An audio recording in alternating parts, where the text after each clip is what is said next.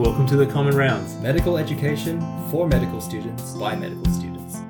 And welcome to our first episode on the neuroblog. So we're really excited. We've just finished off um, M S K, mm-hmm. um, and now we're you know treading our toes into the wonderful and complicated topics uh, in neuro. Yes. We've sort of, and so we've decided, because um, as we always do, we yep. um, talk about the basic concepts first, and then, then we build up on those. Mm-hmm.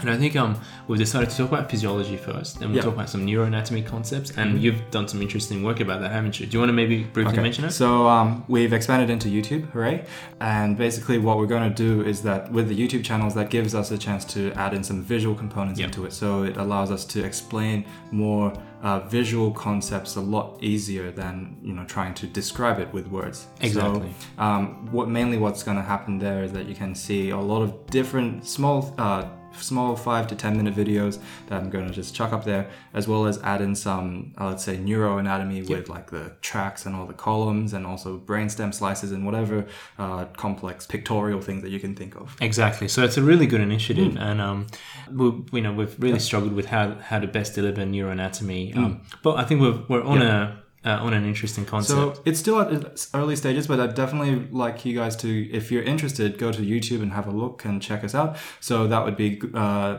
searching up Common Rounds under YouTube, as well as then um, once you have a look at it, um, please feel free to subscribe to it to m- not miss any of the updates that mm-hmm. I'm going to chuck up there. And comment day. as well, and, and let us know whether we're yes. doing something right or whether we're doing something wrong. Definitely. Um, we always like to get feedback mm. from, you, from you'll everyone. Get extra uh, bonus points if you can find out whatever I've said wrong.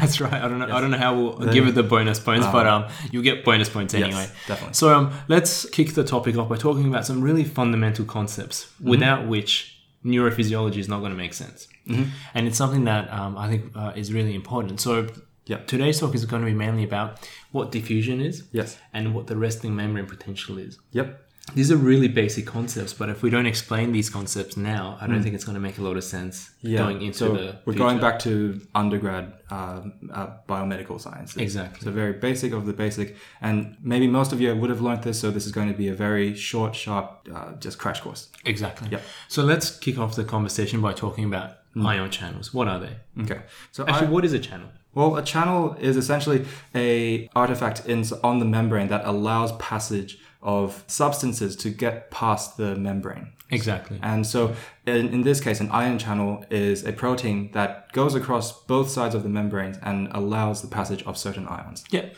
So it's selective for particular ions. Yep.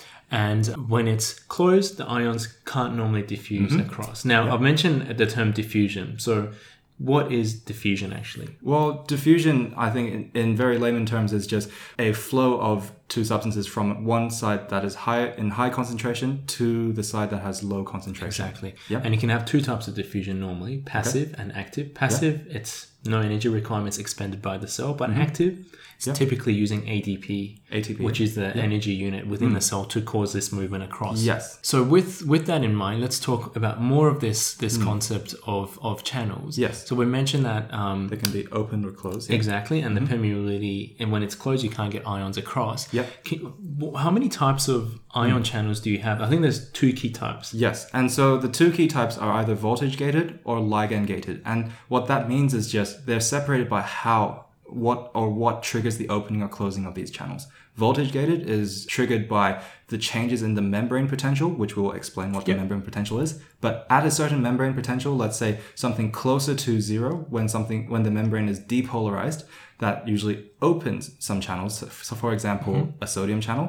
And another example is when the uh, sometimes the depolarization itself can also close the mm. sodium channel as yep. well. And we'll talk about what, what we mean by depolarization mm. and what we mean by these channels yep. in a in a future yep. episode. Yep. But keep that in the back of your mind. So voltage gated, and there's ligand gated channels, which yep. is what we're most familiar with. What That's when that? So a ligand really means a chemical or a hormone, for example, yep. that binds to an ion channel. And this is a really important neurophysiological concept mm-hmm. that then opens up the channel and allows things to go in, yep. which then changes the composition of the cell. So we'll leave it at that, yep. but keep that in the back of your mind. So we've got voltage gated and we've got ligand gated channels. Yes. Now, we've sort of mentioned what diffusion is, but what is a diffusion potential?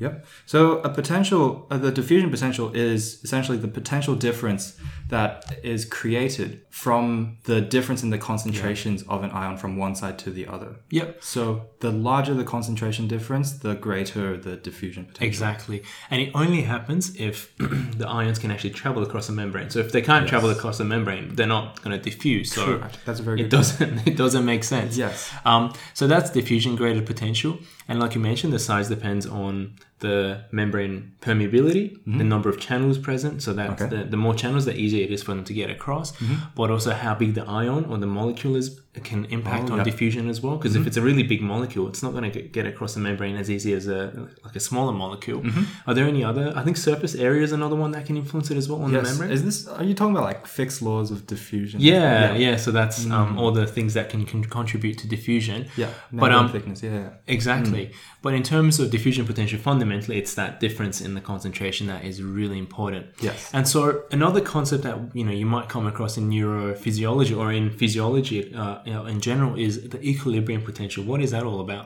A, a textbook would probably define it as uh, the equilibrium potential is basically the uh, potential difference that would offset the diffusion potential.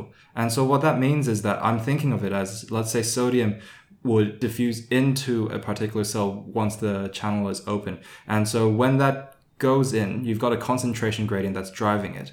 But on the other hand, that's the um, concentration gradient. But what you've also got is an electrical gradient mm. that starts to build up inside. You know, sodium is positive. When it goes inside a cell, it creates a more positive environment.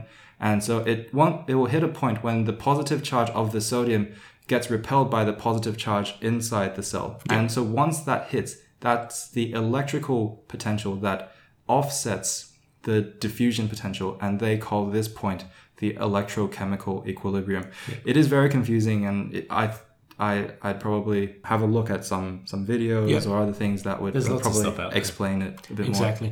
But so in summary, so equilibrium potential is really driven by the concentrations going in, and it's to the point where the concentration equilibrates, um, equilibrates across the membrane, and yeah. so there's no net diffusion. Mm, actually, but, that's a good one. yeah.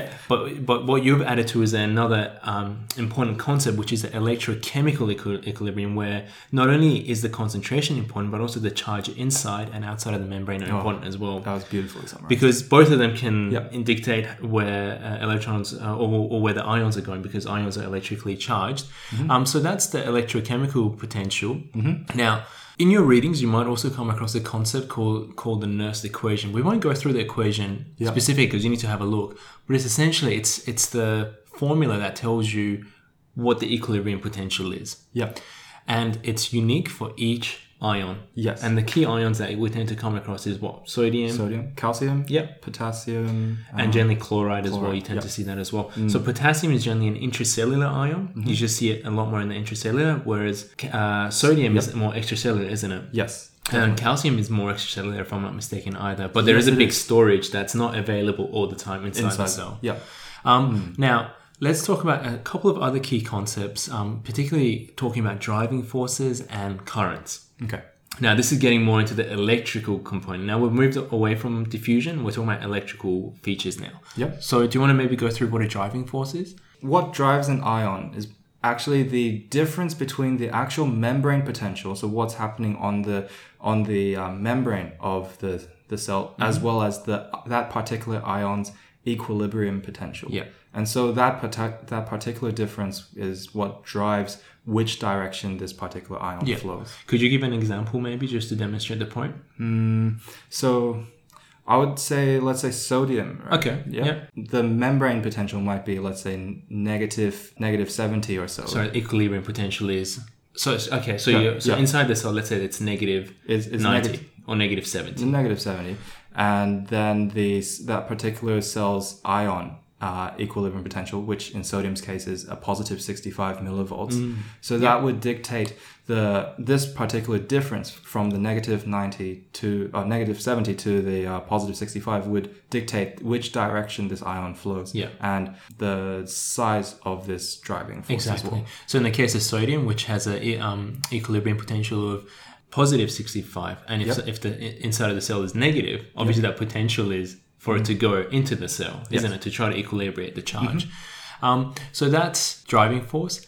And the current flow is how much, it, it really depends on the extent of the driving force. And I guess you can think about the driving force as the voltage, which really pushes the current into a particular okay. region. Mm. And you can also think about the membrane as sort of the resistant component. So mm. membranes can resist the movement of ions. Okay.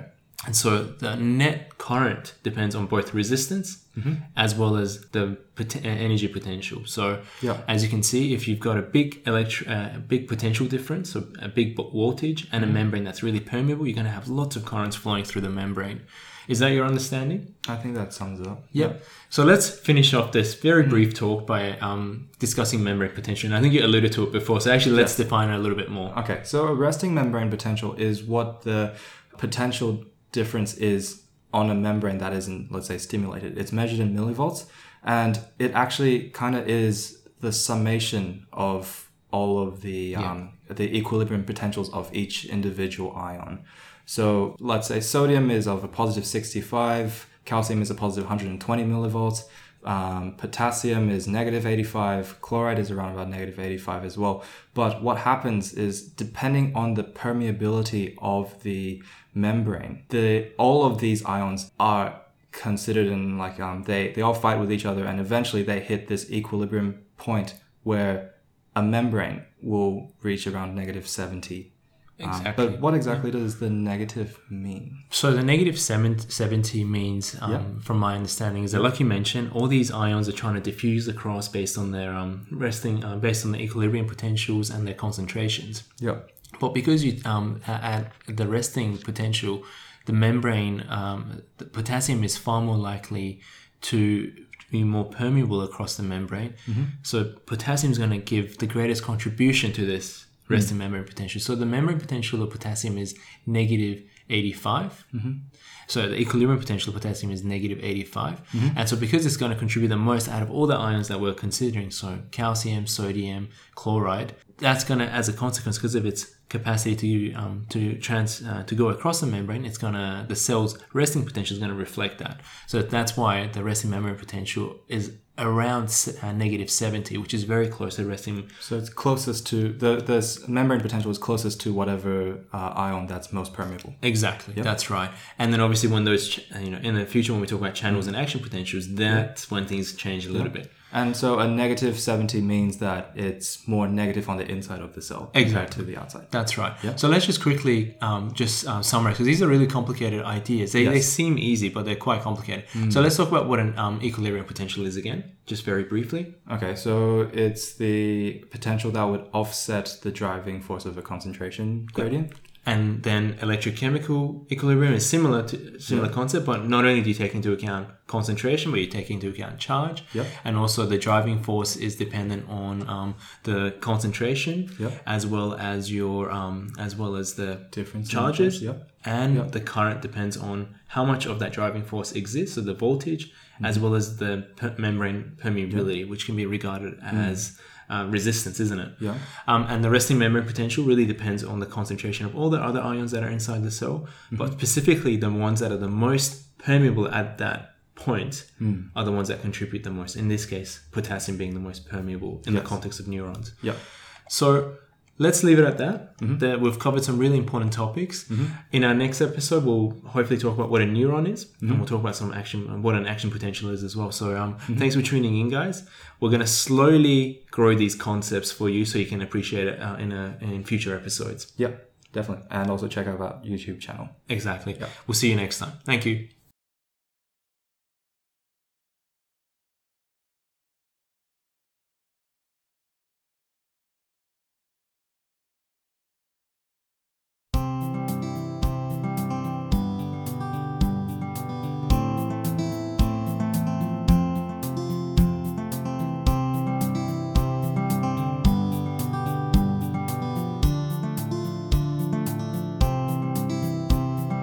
Our episode today was put together by our executive producer Gautam and our core editor Cindy. For notes, elective experiences, and much more study resources, visit our website on the common rounds dot wordpress dot com or visit us on Facebook and follow us on Twitter. If you like our episodes, please subscribe and rate us on iTunes. It means a lot to us. You've been listening to The Common Rounds. I'm Hamid. And I'm Andy. And we'll see you next time. See you next time.